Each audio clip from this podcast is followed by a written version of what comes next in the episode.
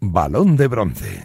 Te acompaña Rafa Maine. Y para hablar de la Segunda Federación, lo hacemos en esta semana sobre la Sociedad Deportiva Tarazona, un equipo además que, pues fíjate, es de los que más goles lleva de la competición de la segunda ref, el que más de su grupo, del grupo segundo, y además este fin de semana han conseguido ganar a un equipo como el Sestao River, que hasta hace no mucho era uno de los únicos invictos en España.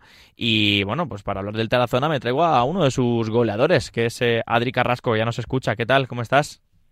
Hola, ¿qué tal? ¿Todo bien? Muy bien, ¿no? Enhorabuena lo primero por la temporada que estáis haciendo, ilusionando a la gente de Tarazona con un posible playoff bonito y que ilusione con un posible ascenso. ¿Cómo estáis?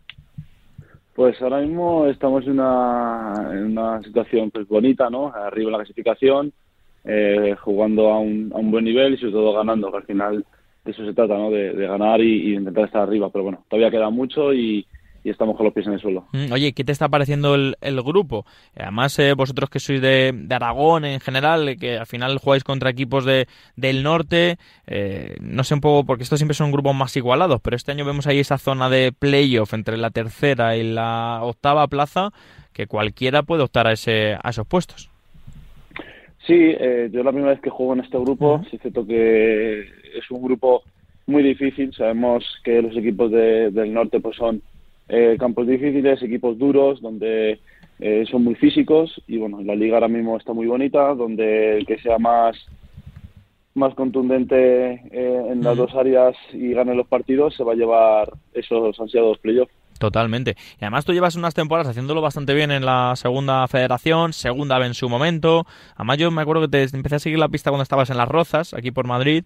¿Qué ha cambiado un poco del Adri Carrasco de incluso de Ebro con 23 años? Ahora que llegas a esta edad de madurez de 26, 27, 28 años, ¿cómo ha cambiado? ¿Cómo cambia un poco la madera del futbolista cuando va cumpliendo esos años? Y más cuando te forjas en categorías como estas, como la segunda B.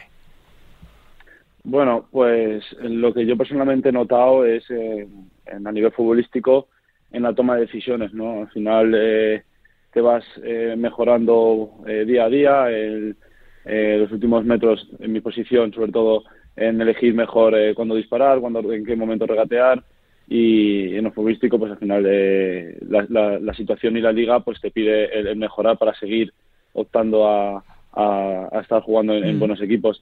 Y en lo mental, pues sobre todo en los momentos malos, ¿no? Donde lo estás pasando mal, donde no tienes esa estabilidad emocional a la hora de jugar, pues sí es cierto de que cuando pasan los años sabes aceptar los errores, sabes aceptar que hay veces en momentos malos y que no todo es así, ¿no? Hay momentos de alegría que también tienes que saber llevarlos y no dejarte llevar. Entonces creo que la madurez es un grado donde hay que llevarlo de la mejor forma posible, claro. Y además en lo goleador vemos que este año no sé qué tecla han tocado en Tarazona, y además con un míster que sabe lo que es el gol, que además llevas 8 goles de momento esta temporada, y además bueno, supera los registros de los últimos años. Quizás bueno, es tu mejor temporada en lo goleador, ¿no? En los últimos años. Sí, quitando con los filiales con el Rayo Vallecano, en lo que se refiere a la segunda B y segunda red, sí, es mi mejor año.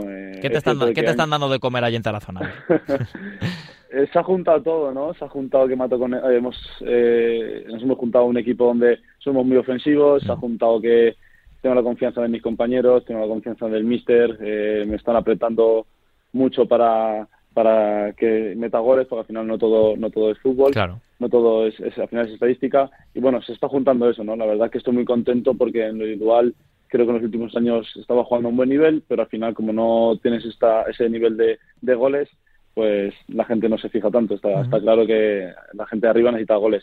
Y sí, desgraciadamente, a ver, afortunadamente por una parte nos fijamos en mucho más que los números, pero lo que iba desgraciadamente es que el fútbol a veces es lo frío de los números, Adri, ¿no? Y al final la cifra es lo que también llama la atención. Oye, Javi Moreno como míster, cuéntame un poco qué simboliza un delantero así en las distancias cortas, y si al final a los atacantes os dan más, no sé si consejos, pero más cariño al él haber sido delantero.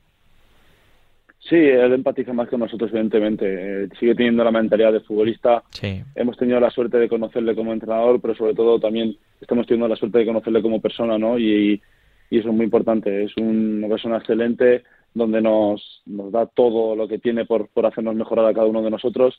y al final es la pieza clave, ¿no?, de este grupo, el cuerpo técnico, que nos está llevando a todos con una confianza bestial, porque él quiere que hagamos este año cosas grandes, porque también sabe que es difícil y que esto no pasa todos los días. Entonces nos dice muchos consejos de cara a puerta, nos insiste y sobre todo nos aprieta muchísimo, es muy exigente. Qué bueno.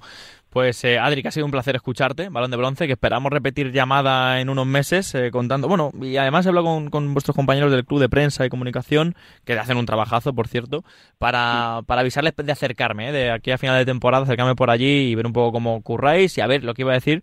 A ver si por lo menos es ahí en esos playoffs y luchando por un ascenso a Primera Federación. Adri, que nos alegra mucho escucharte. Un abrazo. Muchas gracias a vosotros. Un abrazo.